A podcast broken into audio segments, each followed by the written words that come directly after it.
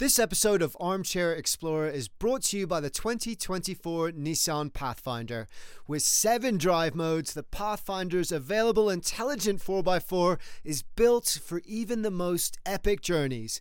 And epic journeys is what we're all about. Learn more at nissanusa.com. Hey guys, welcome to the Armchair Explorer, where the world's greatest adventurers tell their best story from the road. I'm Aaron Miller, I'm a travel writer, and this episode we are about to do one of the most amazing road trips on the planet 40,000 miles, 17 countries, overland in a Jeep. We are doing the Americas all the way from Alaska to the ends of the earth on the southern tip of Argentina. It's going to be epic. Are you ready? Let's go.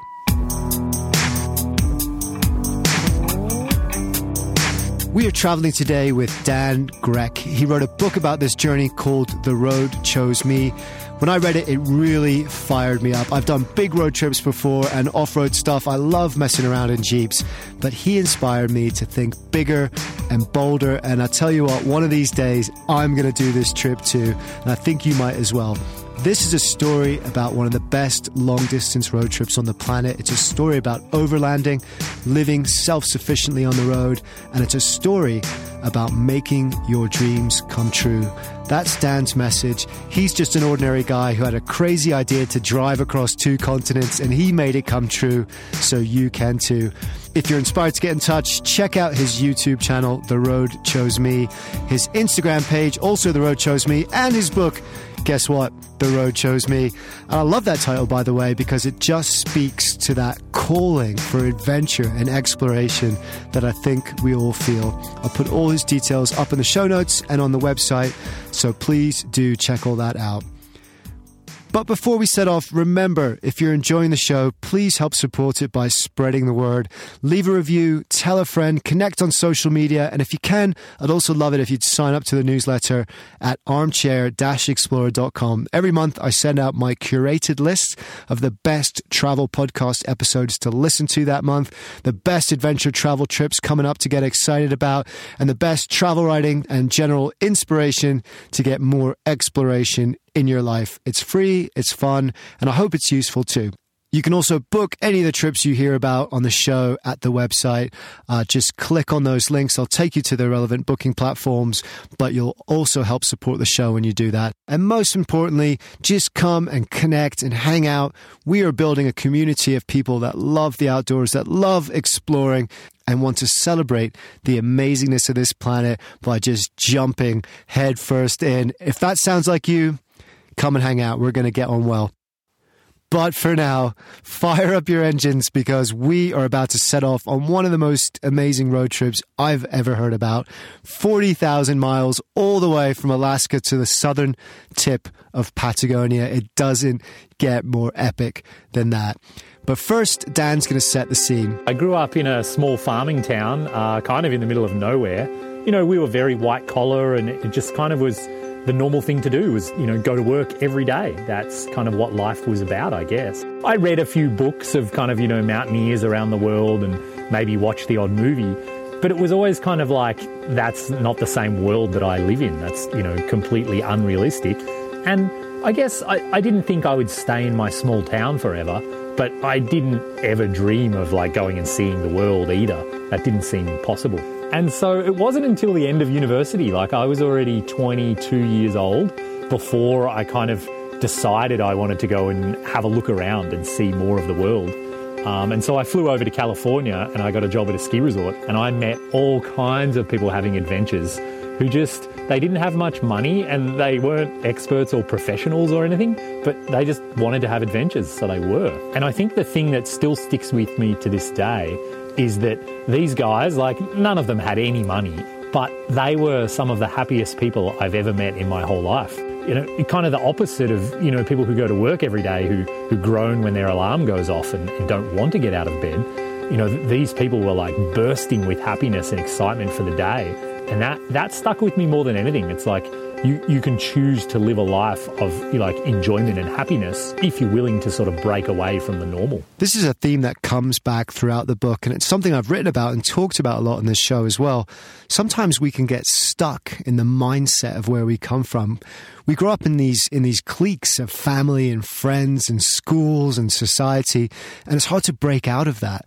But what Dan realized on that trip, on that first big adventure of his to Lake Tahoe, all the way from middle of nowhere, rural Australia, was that there were people there just like him, but they were living a completely different life to the one that he thought was even possible. From his hometown, he thought the path of his life was pretty much set out for him. That's just what people did. You could read about adventures, sure, you could watch them on the TV, but you couldn't actually do it for yourself, could you? Well, it turns out he was wrong. You can, and he did. And he started dreaming, and that dream just got bigger and bigger and bigger until it burst out and changed his life forever. I knew that, you know, working every day wasn't making me happy. And so I started thinking about where I could go, and, and I'd always wanted to see Alaska. I think since reading Call of the Wild as a kid, and it was, you know, kind of this like epic, amazing place that I'd always dreamed of. Um, and I had a little Jeep and I had a tent and like a camping stove and, you know, some hiking gear. And so I was setting out to go up to Alaska. And a friend, just before I quit work, I told him the whole story. And he was like, Well, Dan, why don't you drive down to Mexico after that? Surf on the beach and eat street tacos and and then, so that's when kind of my mind started growing. I went and I bought a map of Mexico. I thought I better figure out, you know, what does it even look like? And kind of looking at the map for a day, on the bottom of the map is the rest of Central America, you know, Guatemala, Belize. And I start kind of looking at all of those and thinking, like, well, they sound amazing too. Why wouldn't I go down there? And then actually, I went back to the same store and I bought a map of South America. So now I've got a map of North America, Central, and South all laid out on my uh, wall actually in my bedroom. And that was when I really started thinking like, can I drive all the way like to Argentina? I thought it would take about a year and I thought I would drive 20,000 miles.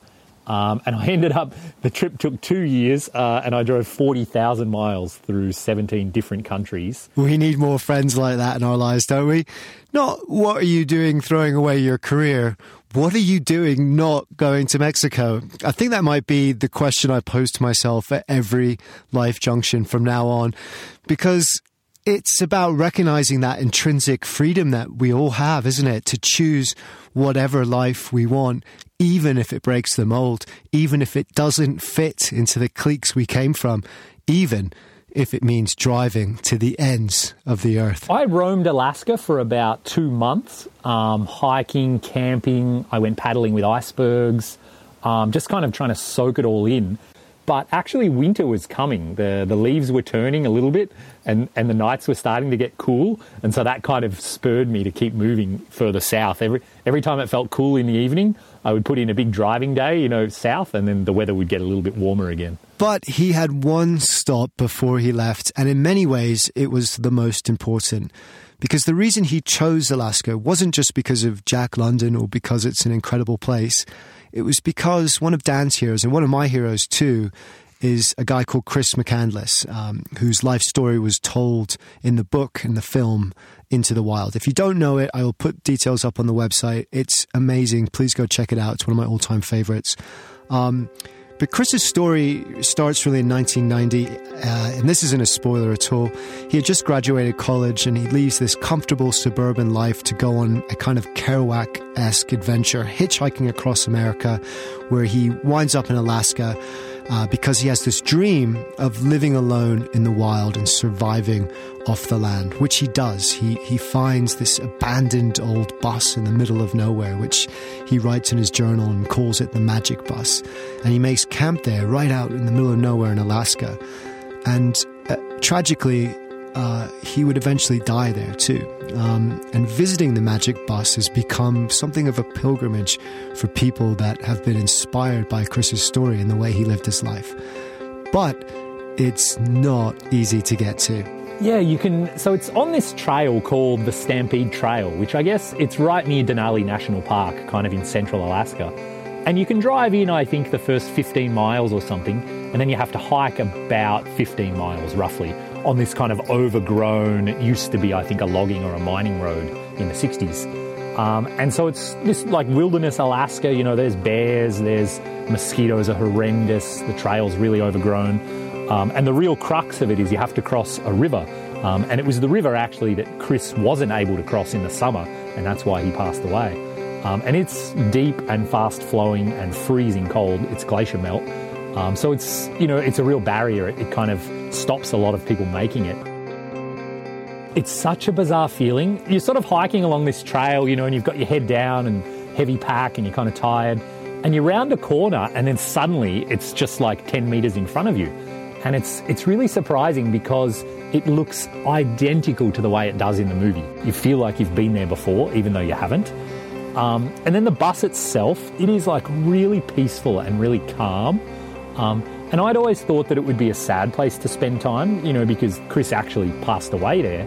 But it turns out it's the exact opposite of that. It's a really uplifting, energizing place because people have written stories in this guest book, um, other people who've hiked into the bus, and they've written about how Chris inspired them and about how they travelled across the whole country to get to the bus and, you know, they had trials and tribulations getting there and, you know, it kind of changed their whole life, this story of Chris who has now inspired millions of people.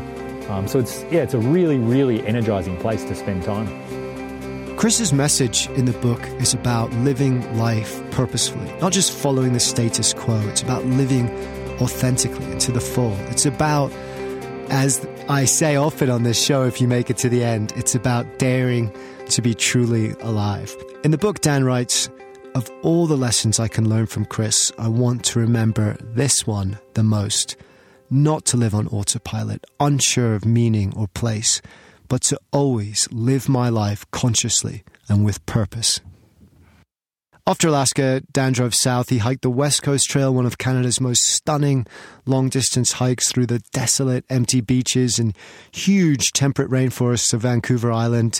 He crossed through Utah and the national parks of the American West, and then eventually he reached the Mexican border. And in many ways, that's when the real adventure starts. That was definitely uh, one of those days where the, the expedition suddenly got real, um, and I, I felt like it really stepped up a level of kind of intensity and difficulty.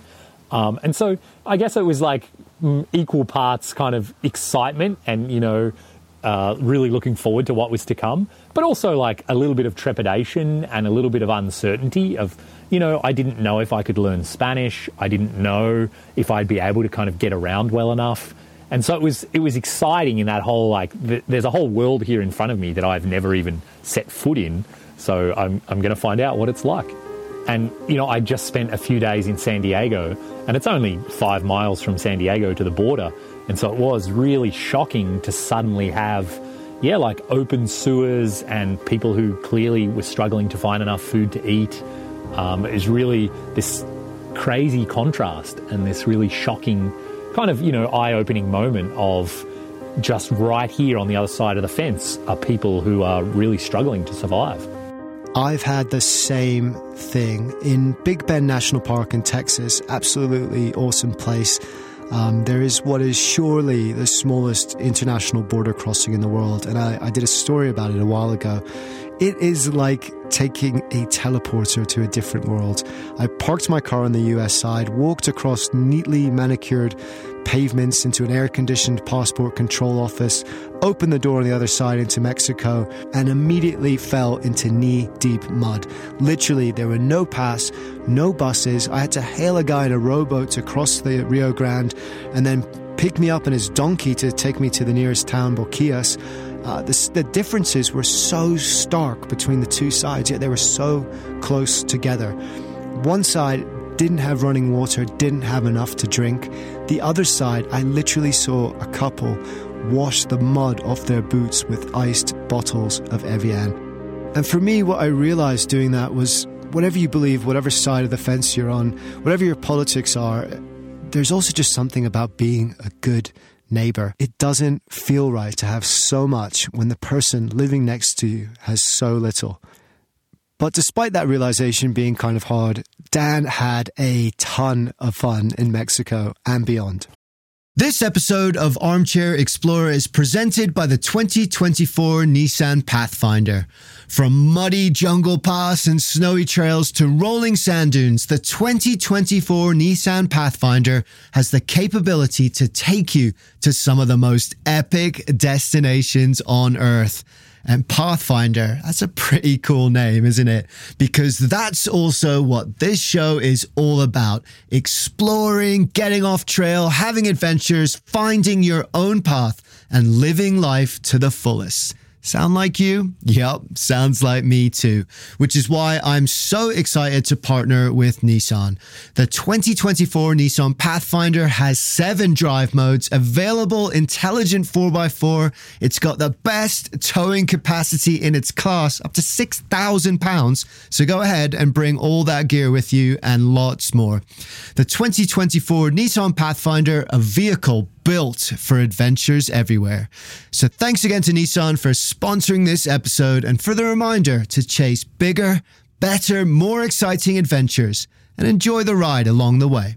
Learn more at nissanusa.com. I pretty much uh, wanted to see everything. I, I uh, had this funny idea of, you know, maybe this is the only time in my life I'll get to explore this area.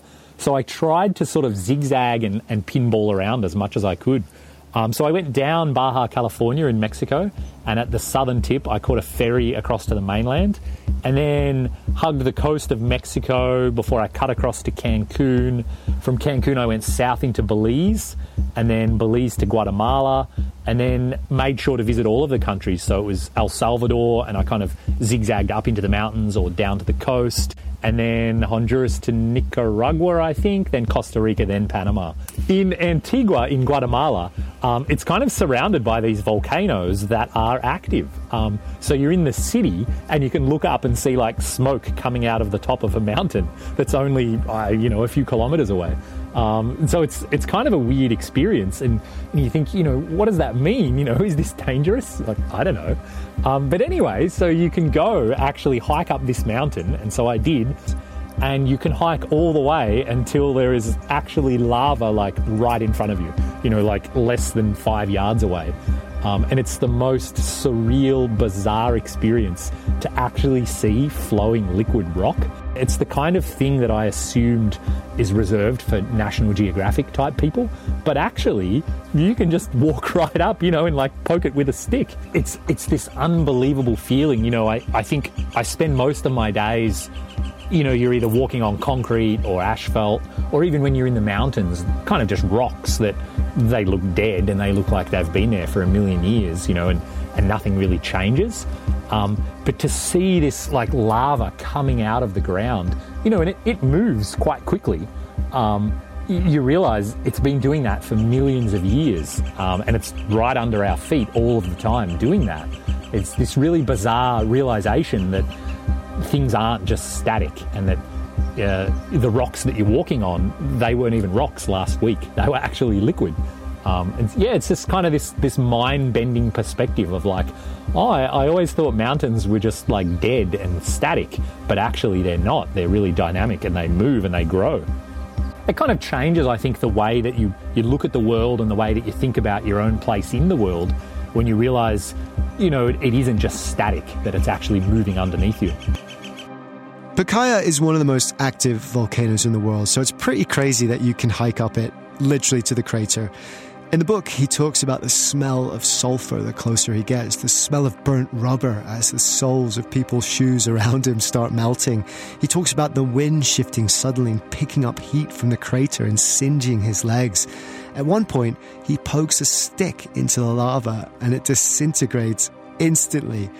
And he talks about roasting marshmallows on the actual lava itself. For real, people sell them on the way up, and yes, it does put your finest campfire s'mores to shame. But I also love this realization, uh, which he has up there, and I've had it too. We may think the ground beneath us is solid and unchanging, but that's just an illusion created by the shortness of our lives. If we could live long enough to experience deep time, geologic time, we would see that nothing is solid, nothing is unchanging, everything is in constant flux. Mountains rise and fall, oceans flood and recede and flood again.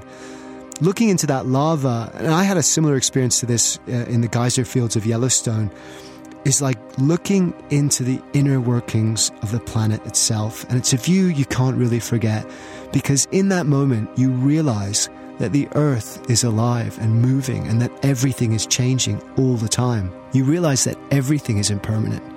But because of that, everything is unique and precious too. And we're just passing through. Speaking of which, after Panama, passing through becomes impossible. The Pan American Highway disappears into dense, impenetrable jungle before it joins Colombia. There is no road and no way through, so the only solution for Dan was to load up his beloved Jeep, which by this point he is regularly referring to as his girlfriend, who can blame him, 40,000 miles, it didn't break down once, and ship it to Cartagena where he will meet it for the last part of his journey through South America. Dan picks up the story now, having just zigzagged around the beaches and jungles and coffee plantations of Colombia, crossed over the Andes and into Ecuador. Ecuador to me is such a fascinating country.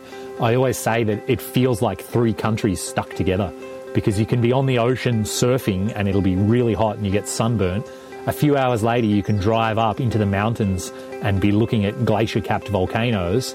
And then a few hours later, you can drop down into the jungle and there are monkeys swinging through the trees. Um, and so for me, Ecuador is just this amazingly like friendly, happy place. It was so happy, in fact, that he ended up staying there for a few months. He got a job working at a hostel at the foot of Cotopaxi volcano, one of the most beautiful mountains in South America, just a perfect snow capped cone shooting up 19,000 feet from the plains. It was an amazing place to stop. He spent his days hiking and horseback riding and working on the farm and jumping off the nearby waterfall. But he also needed to stop. He'd been traveling for a year alone, moving all the time. And as incredible as that sounds, it was also hard. For me, solo travel, um, it's something, some days I really love it and some days I really hate it. Um, I feel like, you know, you miss out on a lot of companionship and you miss out on sharing experiences. So, in a, in a funny way, some days I think that some of what I did almost isn't real because I have no one to share it with. I have no one to remember or to talk about it. Um, it's only it's only real in my memory, no one else's. I sort of have to look at my own photos to actually think, you know, was that just a dream? Um, but on the flip side of that, I think solo travel can be a lot uh, more rewarding because you're by yourself. The way that locals interact with you is a lot different. Um, so people would often approach me and ask if I needed anything, or they would invite me in for a meal, or they'd just sit down with me and strike up a conversation simply because I was by myself and I had no one to talk to. Um, you know, so I guess it depends on the day. It depends how I'm feeling, whether I enjoy being by myself or whether I kind of start to get lonely and feel a bit lost and a bit kind of listless and directionless by myself. When they found Chris McCandless's body uh, in the magic bus, next to it was a book where he had written these words Happiness is only real when shared. Chris travelled across America looking for a more authentic and meaningful way of being, but at the end of it, knowing he was near death, what he scribbled in shaking hands, his final epiphany as he lay there starving, sick, and knowing that he was near death, was that purpose, joy, a good life only means something if it's shared. That's incredibly profound, I think, and, and part of what Dan is referring to. Solo travel is amazing. It's life changing. I love it. It helps you grow, it builds your confidence. And things just happen when you travel alone that don't when you're with another person. People are more drawn to you. You make new friends. You're forced out of your shell. But it can feel empty after a while, too. Because happiness, just as Chris realized in those final moments, and just as Dan realized after a year solo on the road, is not something internal. It's not something that we can own ourselves, but it's something that we must create and share with others for it to be truly real. Happiness is like music, I always think. And what fun is music if you're just dancing alone? So eventually, Dan left Ecuador. He spent four months at the hostel. He made friends. He shared that happiness. He even ended up climbing Cotopaxi, which he describes as the most difficult thing he's ever done, but also the most beautiful view he's ever seen. Chains of volcanoes rising thousands of feet all around him, smoking craters, glaciers sparkling like stars in the dawn light. But the road was calling to him. And from Ecuador, he crossed into Peru, drove all around that amazing country, did one of the hardest treks in the world, the Huayhuash Circuit, 88 miles, nine mountain passes, 33,000 feet in elevation gain. That is like hiking to the summit of Everest from base camp three times to give you a frame of reference. And then he crossed into another planet entirely. Bolivia is such an amazing country, uh, and I find it really difficult to describe because it's unlike anywhere you've ever been before. So I always say when, when you see mountains, you could usually refer to them, you know, like some other mountain or, or a river or a lake or a beach. You say, oh, yeah, this is like a beach I've seen before. But when you get to Bolivia and, and especially the salt flats, you've never seen anything like that in your life. So to be out there on this endless expanse of salt, you have no scale perspective. So you have no idea whether you're like 10 kilometers or a thousand kilometers from the nearest anything. Um, even when you just park your vehicle and then walk away from it, you, you really suddenly feel isolated and you feel like you're on the moon and it, nothing that you've ever experienced in the world is similar. So your whole body and all of your feelings get all really strange and really like, I don't actually understand what's going on anymore. I can't relate to this. I teamed up with a couple of other people in vehicles and, and a guy on a motorbike. Uh, but we set off, you know, we had no support vehicle, we had no tour guide. We just struck out on our own and, and kind of went for it in the wilderness. I think it took us about five days um, and we, we took our time, you know, we didn't want to just kind of blast through.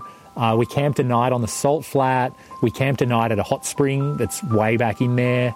Uh, and it's breathtakingly beautiful. You know, like bring tears to your eyes when you watch the sunrise and the sunset. It's amazing. Covering 3,681 square miles, roughly the size of the big island of Hawaii, this enormous stark white plain stretches out to an infinite horizon on all sides. But what's truly spectacular about this vast salt pan, 12,000 feet up in a remote high plain of the Andes, is that it's also the largest natural mirror in the world. For most of the year, the salt flats are as dry as a desert. But in the rainy season, between November and March, a shallow film of water collects on the surface, and the effect is mesmerizing. The entire world is seen in reflection earth and sky become indistinguishable. Come in the day, and you will be walking on clouds. At night, you will be floating in the Milky Way itself. Locals call it heaven on earth because of the way it resembles that classic view of a celestial eternal paradise. The sky reflected in mirror symmetry below. But on the other side of this heaven, he found hell on earth in this city called Potosi in Bolivia, um, there's a mine there which was one of the mm, biggest uh, silver producing mines in the world.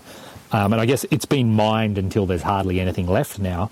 But there are still hundreds of men who go in there every day trying to make a living. Um, and it was really, really eye opening and really sad to see. I took a tour and I went deep into the mine. You know, when you see boys who are 16 year old and they're just chipping away at the rock face trying to scrape together pebbles that you know will be crushed and eventually produce some silver. Um, but it was so sad to realize, you know, their life expectancy is about 40. Um, they work kind of 15 or 18 hour days in these horrible conditions, in this unbelievable heat and with all the dust in the mine. And then they make something like a dollar a day for this unbelievably hard labour. Um, and so it was it was really moving to to talk to them and get to know them a little bit and to realize, you know, this is their fate. And then kind of the whole realization that what they're mining, it gets sold on through a bunch of global companies. And then eventually someone makes an enormous profit out of it. Not them, not the guys doing the labor, but, you know, some big company. And that's the silver that goes into our iPhones and our laptops. You know, we, we've just pushed our slave labor off into the third world so we don't have to see it anymore. It isn't, it isn't part of our daily lives, but it means our lives are better because those guys are working themselves to death. The miners call Potosi the mountain that eats men.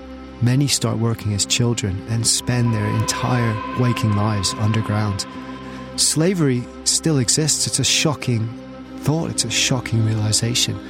And it exists to serve us. We just don't know about it. It's out of sight, out of mind. And so we end up unknowingly contributing to the exploitation of others, like the men and boys who literally work themselves to death in heat, in dust, in darkness for pennies every single day. And because of that, it's even more dangerous. If you want to find out more about what you can do to help the miners of Potosi, I'll put some links up on the website.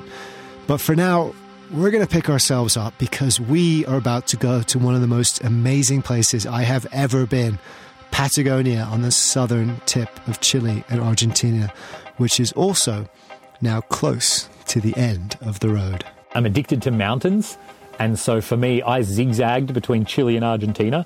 I think I crossed the border about 10 times. If you're inland a bit more in Argentina, it kind of maybe looks like the Rockies in Colorado or British Columbia. You know, enormous mountains that at the right time of year they're covered in snow and really thick forests. Um, but as you get over close to the ocean in Chile, basically th- these mountains rise directly out of the ocean. Um, and so people say it looks maybe a little bit like Norway or Finland. Um, and absolutely beautiful and really, really remote wilderness. So, especially down in southern Patagonia, um, you know, just dirt roads, really small little towns, very little infrastructure, and it's it's just wilderness. You know, thousands of miles of wilderness, um, and just hiking and camping every single day. Um, at one point, I went five months purely just camping in my tent on the side of the road, um, and I was having the time of my life. I loved it. During his five year voyage around the world, Darwin stopped in Patagonia and wrote, No one can stand in these solitudes unmoved and not feel that there is more in man than the mere breath of his body. Patagonia has that effect on you. It is a vast and boundless land, just completely wild and desolate, virtually untouched by human hands. Bruce Chatwin, the legendary travel writer, called it the furthest place to which man walked from his place of origin it feels like the end of the earth because it basically is. And the furthest south you can go is a place called Tierra del Fuego, a beautiful windswept national park on the southern tip of Cape Horn. And the only town there is Ushuaia, and it's the most southerly port in the Americas. It's extremely beautiful down there. So it's it's actually an island down there, Tierra del Fuego. And you wind through these enormous mountains right down literally until the, the land ends at the ocean. And so Ushuaia itself is on the ocean right at the end, and there's kind of islands dotting the dotting the ocean. There's mountains behind you that actually get snow in the wintertime. There's a ski resort in Ushuaia. Um, so it's this beautiful little coastal town um, right down at the end of the world. And there's a national park down there. And you can actually, I drove literally to the end of the road, and then you walk about 100 yards, and you can put your feet in the ocean at the end of the earth. What a way to end a 40,000 mile trip. He drove to the end of the road, got out of his car, and walked into the ocean. There was no more land, nowhere left to drive. He had reached the end of the earth. It was a really amazing feeling. Um, you know, huge accomplishment, huge achievement. I drove 40,000 miles, so it's like it's a really long way. And to see all of those different landscapes, you know, all the mountains, the rivers, the lakes, the jungles, the, everything along the way is just, it's kind of mind bending to realize, you know, they're all connected. Like that was a straight line. Um, but also, I, I thoroughly enjoy that realization and that understanding of when I look at a map now, I have such a better idea of what's connected to what and how does it look like. Instead of when you fly over in a plane, I, I think you kind of miss that whole scale and that whole understanding. I think that must be one of the most incredible realizations from doing such a long journey. The sense of scale you would get. You would just understand our planet, our world, in a way that you can't get from flying over it on a plane or looking at a map you would understand it in a way that no one else could. How it's connected, how the land changes, how the people change, how big it is, but how small too, how close we all are, how different, but how much we're still the same. And it also changed him in some pretty profound ways too. For the first week that I was back, I actually really struggled. I couldn't almost function. You know, we, we walked into a supermarket and it was almost overwhelming there was just so much stuff on sale and so many kind of flashing things in my face. I, I couldn't really deal with it. I didn't understand. Um, and to see as well, like people just have so much stuff here. And I started calling it the land of plenty because people here just have so much stuff. And basically, everyone we met would say, Oh, it's nice to meet you, Dan, but I have to go. I, I have to go to work, or I have to go here, or I have to go there. And that was really strange to me because nobody had ever said that to me in South America. Not even once had anybody ever said, you know, oh, I have to go now. It was all like time is unlimited down there, but suddenly here everyone is on the clock. Um, and yeah, that, that was really hard to take as well. And that, that realization that everyone here is time poor. Thing rich and time poor. One of the lessons I really took from talking with Dan and reading his book is this link he draws between money and our, our obsession with acquiring things and freedom. The more stuff you have, he says, the more you have to pay for it, the more you have to work. The people he met in Central and South America may have had less possessions, they may not have had cool cars or big houses, but they had time to stop and say hello. They had time to be with their families and friends. They had time to live and do the things that they love. And at the end of the day, that is freedom. And I'll take that over a fancy car any day. I'm just an ordinary guy, uh, and I set out and I did it. And I bumped into hundreds of other people doing the same thing. And all of them completely ordinary, you know, no sponsors, no National Geographic. Lots of them don't even have Instagram and don't even care about it. Um, so, most important thing to remember there are tens of thousands of people out there right now living their dream, having adventures, exploring places, you know, whatever it is they love doing. They're out there doing it and, you know, they can do it, which means you can too. You can too. Here's something else Chris McCandless wrote. The very basic core of a man's living spirit is his passion for adventure. The joy of life comes from our encounters with new experiences, and hence there is no greater joy than to have an endlessly changing horizon, for each day to have a new and different sun. That's what inspired Dan, and I hope that inspires you too. And if you are thinking about doing something like this yourself or just any kind of overland adventure somewhere closer to home, the place to start finding out about it is Dan's YouTube channel, The Road Chose Me. He has dozens of videos all about overlanding and how to plan and do that big adventure you've been dreaming about. Dan can help you make that happen, so please do check that out. I'll also link to his book, The Road Chose Me, Volume 1 on the website. Volume 2 is Africa, and I really hope we can get him back on the show to tell that story too. I've been so inspired by this. I'm already dreaming about doing my own big road trip one of these days, and I hope you are too. So thank you, Dan. Thank you for taking us on this incredible journey from the far north of Alaska to the southern tip of Argentina and the ends of the earth. And thank you to you for listening too. It's always so great to go on these adventures together. If you enjoyed the show, remember to spread the word, tell a friend, and help spread this message of living life to the full, of connection to the outdoors and adventure, connection to other cultures and communities around the world. And that's important because the more we look for wonder in the world, the more the wonder of the world becomes a part of who we are. Dare to be truly alive.